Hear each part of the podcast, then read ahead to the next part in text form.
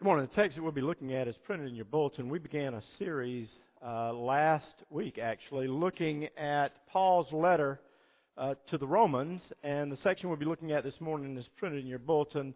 Uh, Ira, Ira Glass runs a show called The American Life, and in it, um, she asked a question of a hundred. It's very informal, but asked a question of a hundred participants.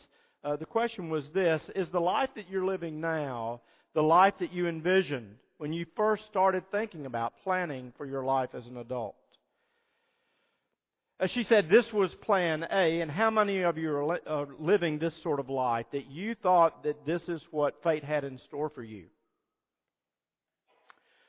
She asked this informal group of 100 people to raise their hands if they thought they were living that kind of life. Only one person raised their hand and said, Yes, I'm living plan A and not plan B. And she was 23 years old. Most of us know um, the reality of living plan B, uh, that it is a universal human reality. Uh, that really brings us to uh, our text from the book of Romans this morning. He wrote this letter, Paul, St. Paul wrote this letter to the church in Rome in about 57 AD. He'd never been to this church, had never really met any of these individuals. It's most likely, or at least from our best uh, guess, is that he wrote this during his third missionary journey, possibly from Corinth in Greece. What Paul desperately wants is for these people that he's never met and the most powerful city in the ancient Near East, with the most powerful king in the ancient Near East, to understand uh, and experience the gospel. This letter is caught, or uh, the people in Rome, this church in Rome, is really caught between Jewish and Gentile uh, Christians, is the best description.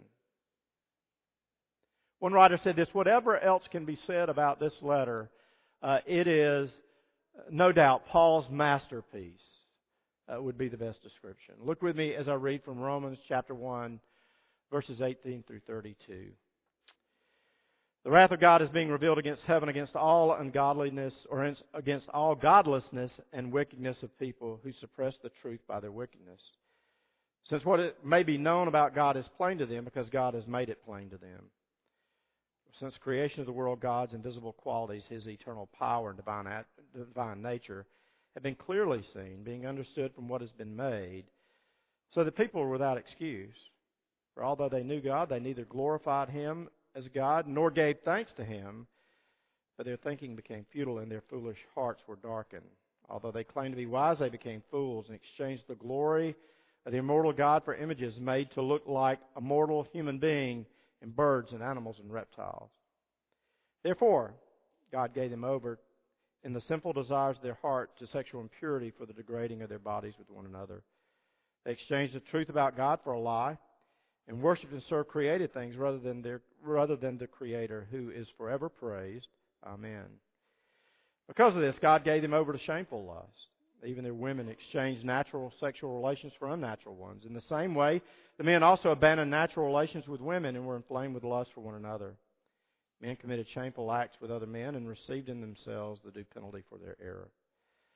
Furthermore, just as they did not think it worthwhile to retain the knowledge of God, so God gave them over to a depraved mind, so that they do what ought not to not, what ought not to be done. They become filled with every kind of wickedness, evil, greed, and depravity. They're full of envy, murder, strife deceit, and malice. They're gossips, slanderers, God haters, insolent, arrogant, and boastful. They invent ways of doing evil. They disobey their parents. They have no understanding, no fidelity, no love, no mercy. Although they know God's righteous decree that whoever do such things deserve death, they not only continue to do these very things, but also approve of those who practice them. Let's pray together. Um, Father, we pray now you'd be with us as we look into this letter from your servant Paul uh, to a church that he has never visited, uh, much like ours. And so we pray, Father, that you would be with us. For even this morning as we gather, um, from various places with various uh, life circumstances and situations. All of us need to hear from you. In the name of Jesus, we pray. Amen. I have a tooth that looks perfectly healthy, or at least it looks perfectly healthy to me. Um, what I mean by that is I've never had any issues out of it. Uh, I've not even ever had a cavity in it, uh, which is unusual. Uh, I recently visited a dentist. They took an X-ray and they came back with this uh, disturbing news, according to them. Uh, this tooth uh, desperately needed to be extracted and replaced. Uh, now, I, I'm just going to be honest. My reaction was less than positive. Um, I have not a love-hate relationship with the dentist. It's more of a hate-hate one. Uh, is a better way. Uh, my response was something like this: What What are you talking about? Um, it's not even bothering me. Uh, the dentist was very patient and tried to explain. It was rare, uh, she said, which figures, uh, but this tooth was absorbing itself from the inside out. Uh, and the fear was that it would spread to other teeth around it. Now, to show you how I felt about this, my response was, How long can I wait before I have to have something done? Her response was simply this I can't answer. And by the way, I've not had the tooth repaired, and there's no plans currently to have it repaired. Paul in verse 18 says, We suppress the truth, is the way he describes it. It's crucial to actually see what Paul says here uh, in these opening verses, or the opening rounds of verse 18. What Paul says is that everyone knows God. And there are no exceptions to this, regardless of what we tell ourselves. Paul goes on to further to say that this knowledge consists of a knowledge of God's power and His nature. That we're utterly, completely dependent upon Him, and because of that, we're completely accountable to Him. I want you to notice he doesn't say that we know everything about Him. Actually, Paul never says that about anyone, including Christians. We don't know His love and His mercy, for instance, even from what uh, God displays to us. But what we do know is we know enough to be without excuse. Now, how do we know, or how do we see this sort of suppression occur in and among us, and actually in the world around us? First, just the spread of it uh, that Paul describes. And it's not spread through evil behavior although that's the first place that we run. Paul says it actually is spread through a distorted thinking. One writer said this this is a sheer waste of God given intellectual powers. That there actually is such a thing as healthy and unhealthy thinking. It's like this human reason is like taking a compass into a room of magnets. just to further speak to this, every addict I know is brilliant. What do I mean by that? Every one of them are able to use their brilliance to escape detection. And it's not just enough to look at that. Just think of every dictator that you know that crushes oppression. And all of us engage in what I would call irrational leaps, where our lives are not lived consistency with what we know. One of the main ways that this shows is that we believe that we call the shots. We decide what is right and wrong. And Paul even unrolls this even further and says one of the signs of this, the symptoms of this, is that we live a life devoid of gratitude. We simply won't accept what God has done for us or what He's done around us. And it's not just that our thinking is distorted and the way He describes it is futile he unrolls this even further and says, Our foolish hearts are darkened. For Paul, the heart is really the center of our motivation. It was meant to be a source of life, and the way he describes it, it becomes a fungus, uh, or has a fungus at the very root. And we trick ourselves about this continuously. Verse 22 Although they claim to be wise, they become fools. We see this virtually every evening on the news. Uh, we see this globally. Wisdom, for some, is a stockpile of nuclear weapons. For others, wisdom is helping the elderly or infirm commit suicide. For others, look at those sort of remedies and we think that's completely foolish and insane. That's how it spreads, and the symptom of that, Paul unrolls for us uh, in verses 21 uh, through 22. And that is just this great exchange that occurs. And it occurs in the area of worship. We laugh um, in our modern culture at the idea of ancient idolatry. We look at that and think, how ridiculous. Look at what Paul unrolls. They exchanged the image of an immortal God for images made to look like mortal human beings birds and animals and reptiles. We look at that and we think, how ridiculous that would be. How silly, actually. Stone and wood. The reality is, according to Paul, we don't stop worshiping, we just change the object. And we know this, at least from our own life experiences. We must worship something. We're built for this. Uh, we must live for something, would be another way to describe this. Something captures our imagination. There's something within each of us that finds a resting place for our deepest hopes and it calms our greatest fears. And because God made the world to be very good, uh, we find those resting places, those places of calm, in the places of beauty that He actually gives us.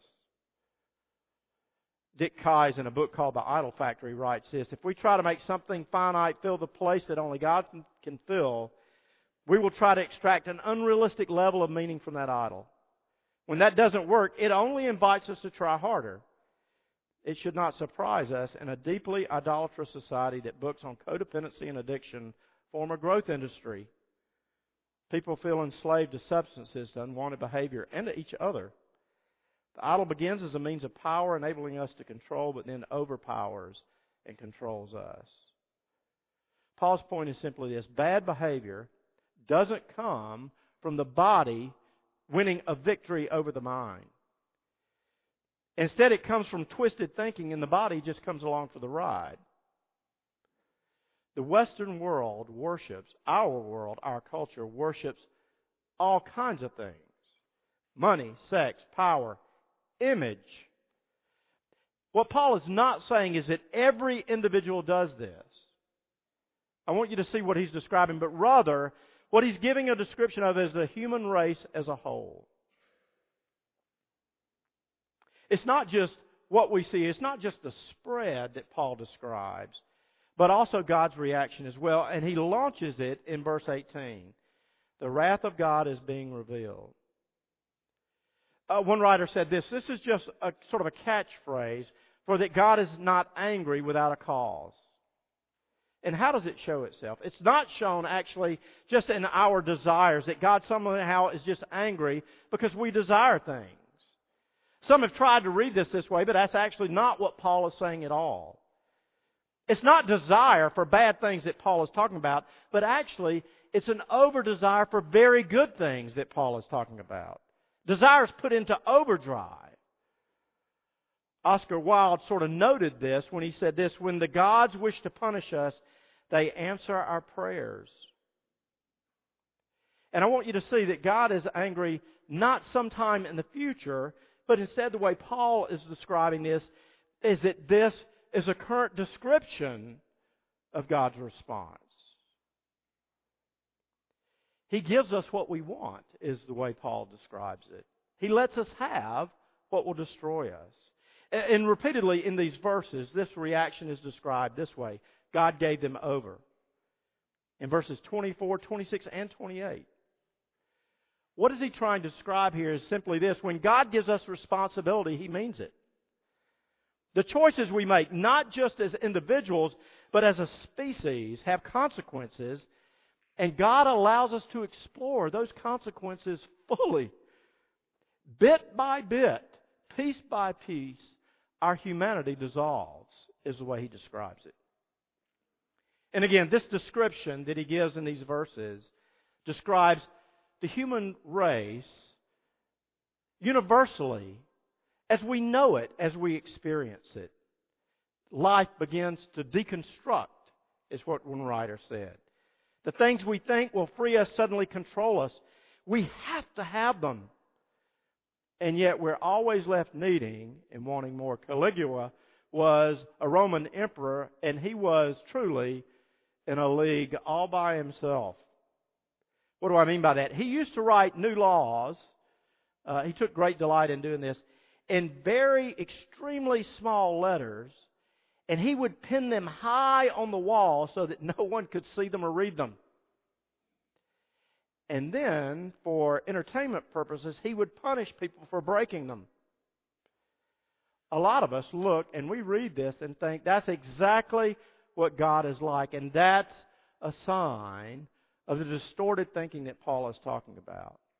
It's a distorted sort of image, reputation destroying image uh, that the world perfects. That this God, the God that we know, somehow has this capricious anger. What Paul is not talking about is that God somehow loses his temper and he's lashing out. In fact, it's exactly the opposite. That God cares passionately about his creation. His decrees are actually built into the fabric of what he's made.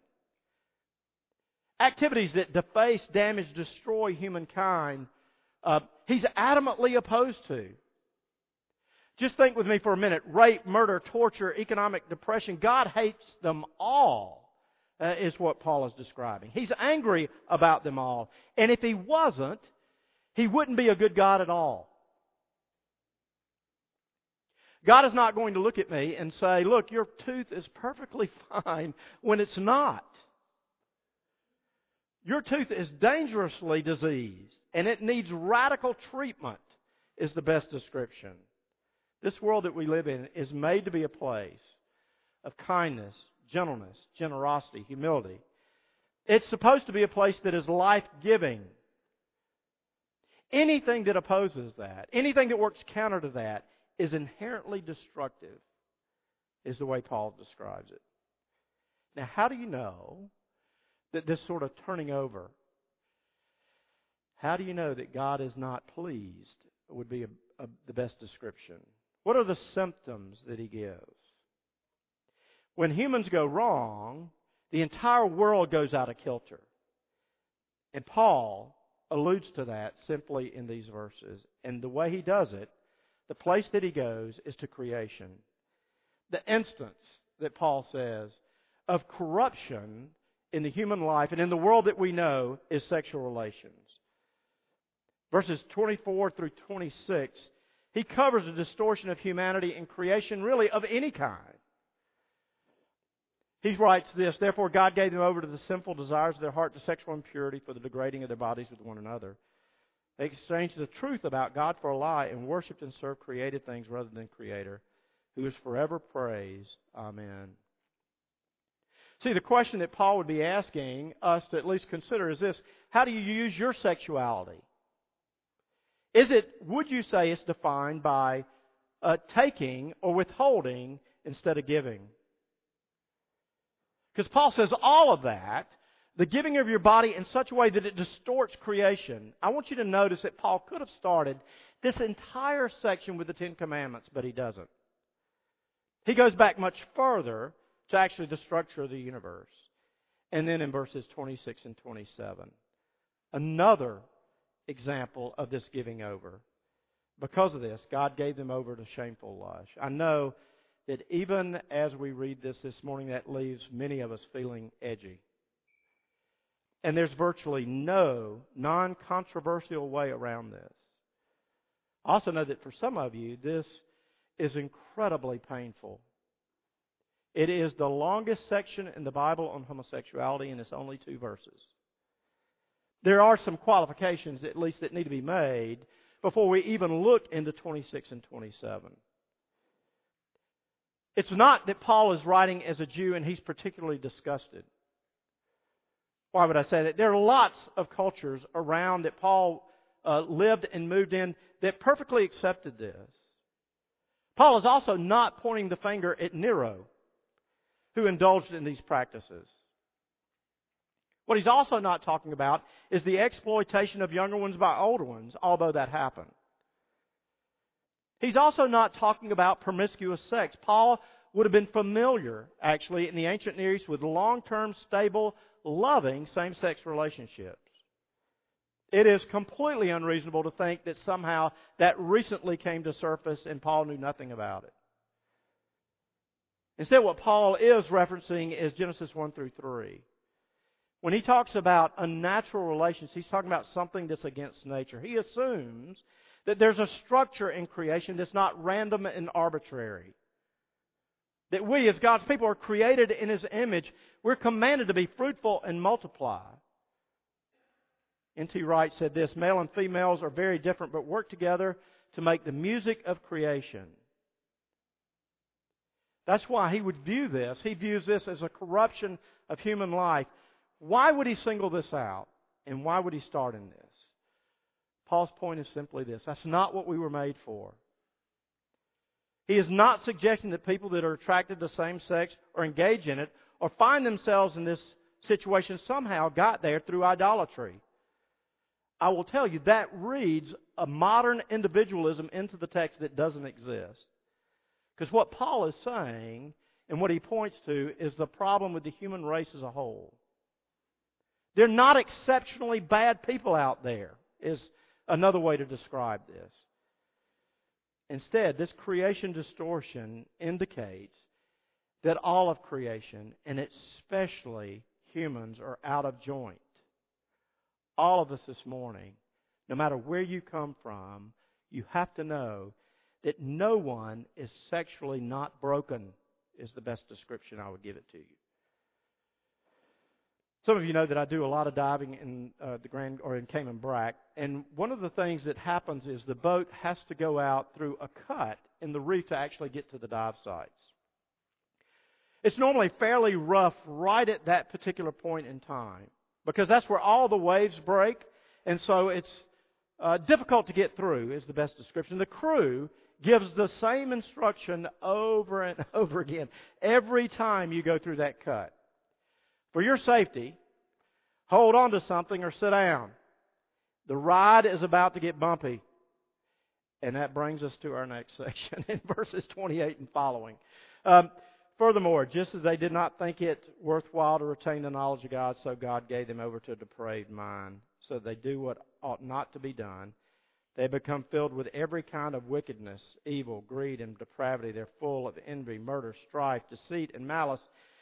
Uh, they're gossips, slanderers, God haters, insolent, arrogant, and boastful. They invent ways of doing wrong. They disobey their parents. They have no understanding, no fidelity, no love, and no mercy. I want you to notice Paul talks about homosexuality in two verses here in 28 through 32. Uh, he describes something else altogether. This section, for many of us, strikes much closer to home. And what Paul has done is he sort of eliminated and destroyed any and all comparisons envy, gossip, disloyalty. How would you like to live in a neighborhood described by these characteristics?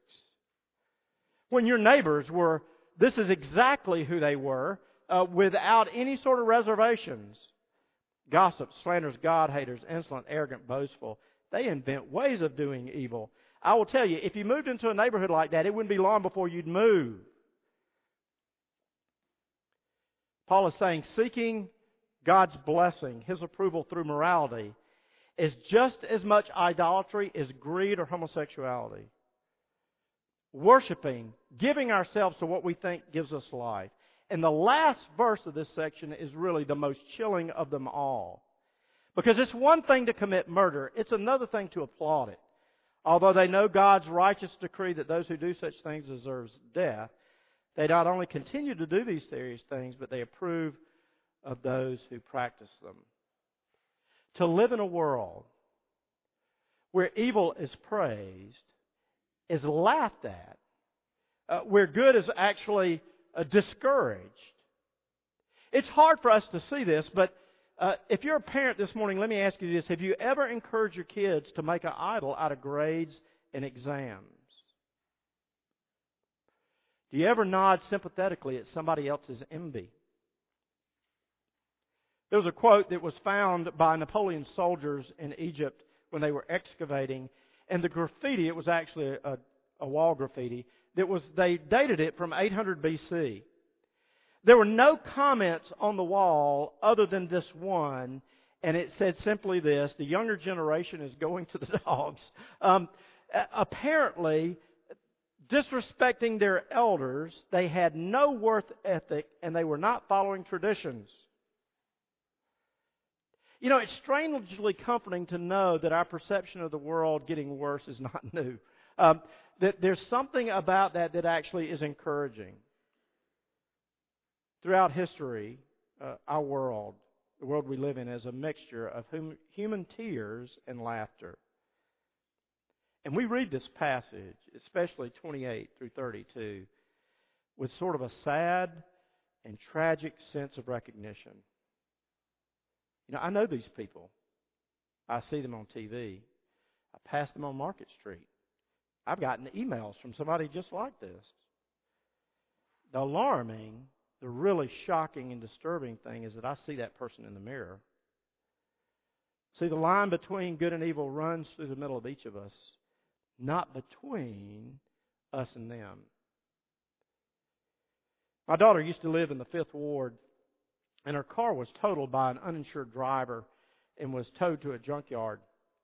And every day, I don't know if you've ever experienced this, but every day there's storage fees in spite of the fact that the car's a complete disaster and it's not going anywhere. Eventually, we decided it would just be best for her to sign the car over to the yard to cover the fees and just to let this car go. Um, she went to sign the paperwork, and part of that is that she had to provide her address. And this woman who ran the junkyard looked at the address she provided, and she looked up at my daughter, and this is what she said Lavender Street? What do you live on Lavender Street for? And my daughter responded, Well, I messed up. And this woman breaks into this huge grin. It was beautiful. And she said this I've messed up too. It was beautiful. Paul perhaps paints a map of the world. And what he does is he shatters the mirror of what it should be.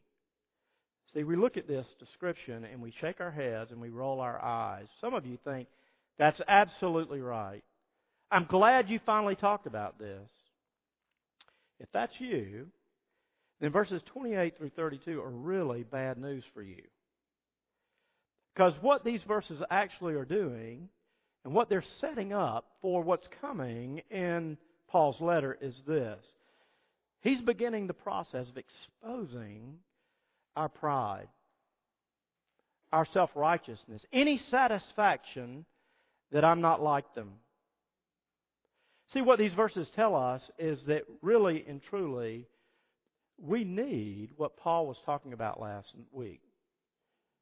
That we need desperately verses 16 and 17 that we need a power that's going to eradicate or begin to eradicate these things in our own lives. By faith, we can be acquitted. We can be embraced. We can be brought in. What these verses force us to do is run back to 16 and 17 to the cross. It gives us the freedom and the humility to say, Where am I envious? Where am I slanderous? Where am I disloyal? Where does my lust run amuck? A better question would be this What is my functional master? What has gone from simple enjoyment to over desire in my own life? The only way to get that back is for Jesus to come into your life and to bring you back. I don't need to give you principles for eradicating any of this because I'll tell you none of them work. Um, I don't give, need to give you sort of techniques to do this. I, there's no method to bring this about. Instead, what we have is that we have a real Savior who comes with power. Power is found there. The power to change. The good news is this it's not only available uh, to anyone, it's available to every one of us. Let's pray together. Father, we thank you for your great love and mercy that you call on us as your people to come before you with great humility and honesty and openness. We readily see ourselves in the words that your apostle has written. We readily see that all of creation is broken and fallen and twisted and distorted. We mourn over the ways that we contribute to that. And we pray that as your people, you would restore us, strengthen us, renew us. Even this morning, that we would experience and know your power. In the name of Jesus, we pray. Amen. We come now.